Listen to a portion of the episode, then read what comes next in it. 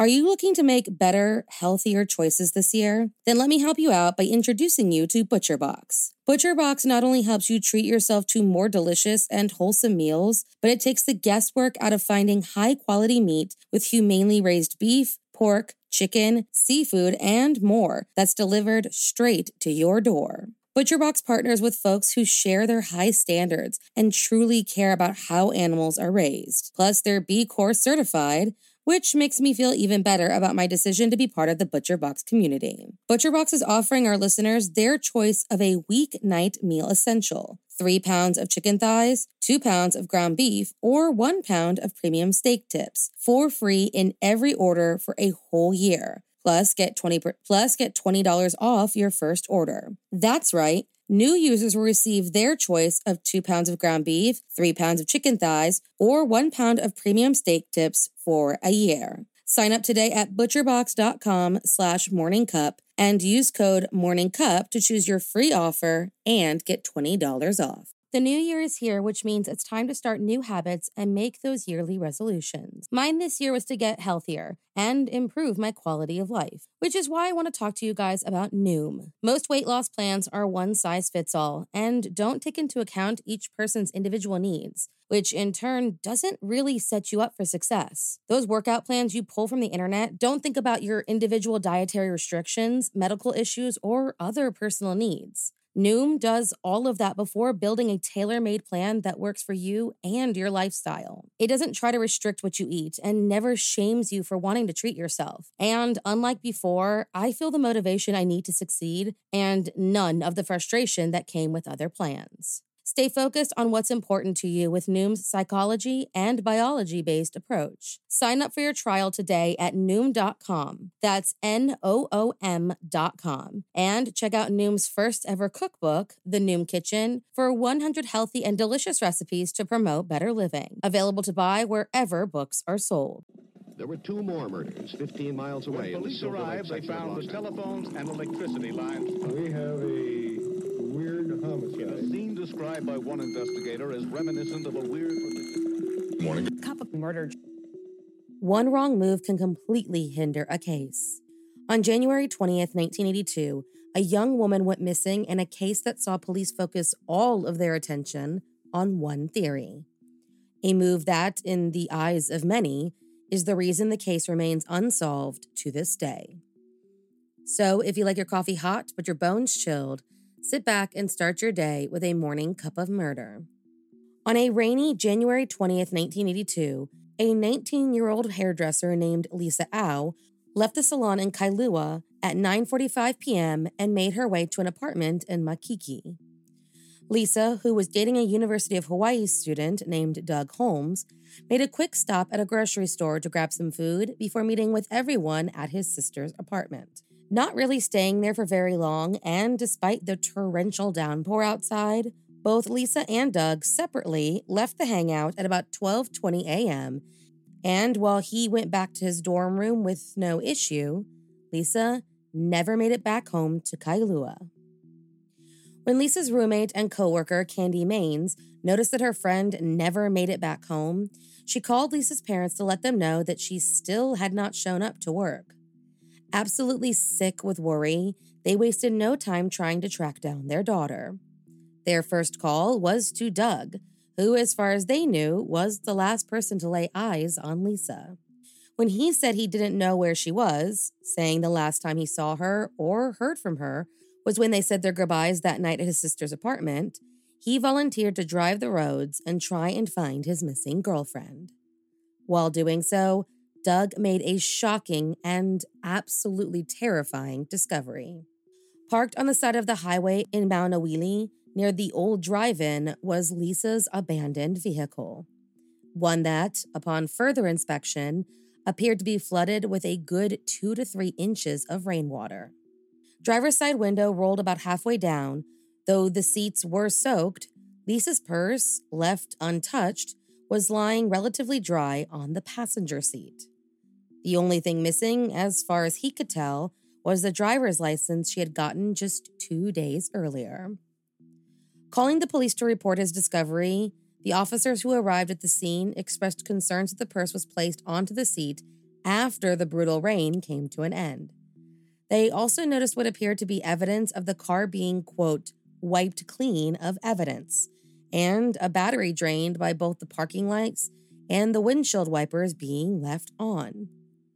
When charged, however, the car started up with no real issue, ruling out the possibility that Lisa pulled over due to any car trouble, and making investigators wonder why she left her car running on the side of the road and did not phone for help nor walk the short distance to her parents' home or her apartment. More concerning, however, were the reported scratches officers saw on Doug's face when they arrived at the scene. While theories and speculation began swirling, a statewide search for Lisa Au began with thousands of missing persons flyers being distributed all around Oahu Island. Things came to an abrupt end, however, just 10 days later when Lisa's body was found inside a ravine near Tantalus Drive. Finding her in a mountainous wooded area, one with no streetlights to light her way, and with her clothing stripped from her body, police immediately ruled out suicide and moved her case from the missing persons unit to the homicide department. Unfortunately, despite countless attempts by various medical experts, Lisa's cause of death was never determined, due in large part to the lack of forensic officers on staff at the time and the level of decomposition. So, because of that, investigators had to rely heavily on the statements of their witnesses and the state of her abandoned vehicle. Given the fact that her license was missing and her window was rolled down, many started to wonder if she was pulled over the night of her disappearance. That theory was made even more plausible when, after the suspected officer's name was leaked, another woman came forward from the windward side of the island, claiming that this man also pulled her over in an unmarked car outfitted with blue grill lights. With that, fear spread throughout the island as women worried that they might be the next victim of a killer traffic stop. In an effort to reassure everyone, the police department put out a message informing women that they did not have to stop for any unmarked car, and eventually, the Honolulu Police Department as a whole banned the flashing lights on their inner grills. Though this helped with the rising fear, investigators were still on the hunt for their police officer suspect, a man who also had a sexual harassment complaint filed against him by a woman who did a police ride along and lived not that far from Lisa's home. For the next year or so, an investigative grand jury heard evidence against this officer, but then city prosecutor Charles Marsland, for whatever reason, was unable to secure the indictment. Tainting the case, the grand jury's failure to indict enraged many, exposed mistakes that the detectives made during the investigation, and discouraged any other prosecutors from taking up the case to try again. To this day, the unnamed police officer has never been convicted, and in the eyes of many, might still be the one responsible for killing Lisa Au. There is also the idea that the killer was simply posing as a police officer, with witnesses claiming to have seen blue flashing grill lights behind Lisa's car the night of the disappearance. But both theories hinged on the fact that the window was rolled down and Lisa's license was missing. It wasn't until later that they discovered that Lisa had forgotten to pick the card back up after signing a check at the grocery store that she stopped at that night, which meant that their main piece of evidence now sent them directly to a dead end. Three years later, in 1985, the lead detective in the case, Nelson Lum, wrote a sworn statement saying that his, quote, massive and extensive investigation produced no new evidence against the, quote, city employee acting within the course of their employment, thus clearing their years long suspect.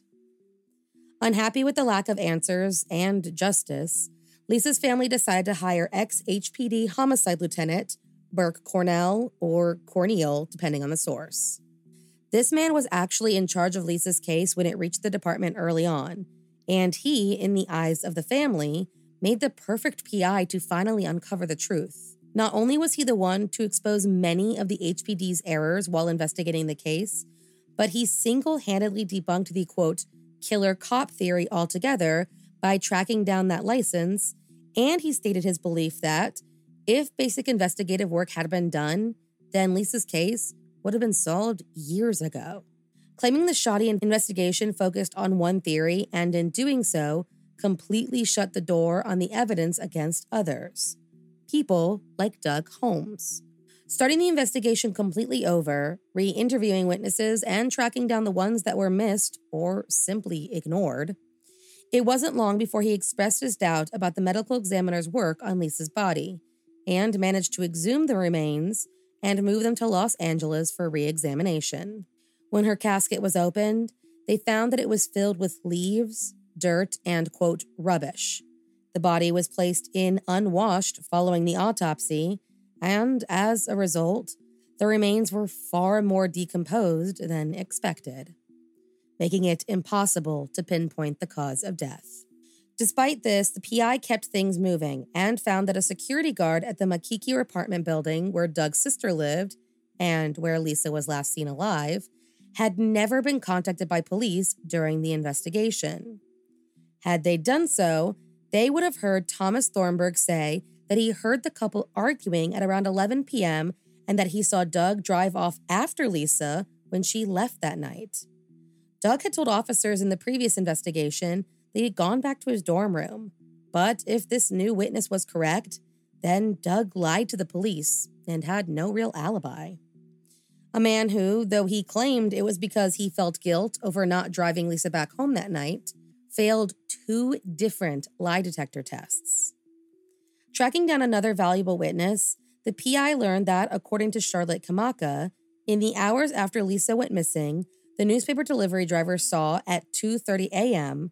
a man driving past her on Tantalus Drive in a blue car with a female in the passenger seat that, quote, appeared to be asleep or unconscious.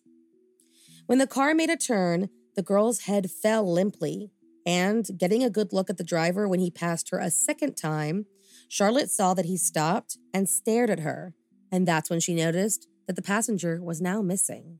This was the same area where Lisa's body was found on January 31st. After the reports announced the discovery, Charlotte went to the police to report what she saw that night. According to what she told the PI, the officer who took the report wrote down her contact information, but she never got a call back. Though there was evidence that seemed to point at the boyfriend, investigators claimed that Doug had no real motive to kill Lisa.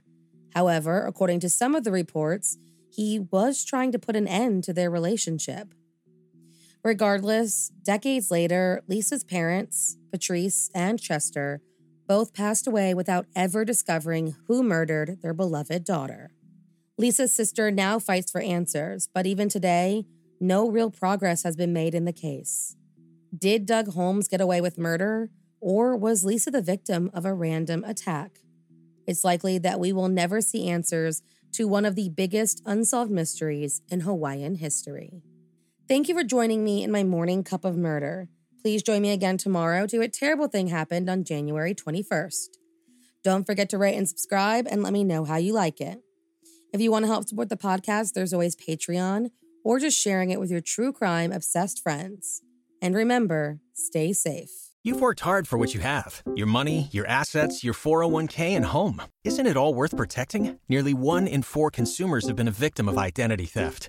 Lifelock Ultimate Plus helps protect your finances with up to $3 million in reimbursement.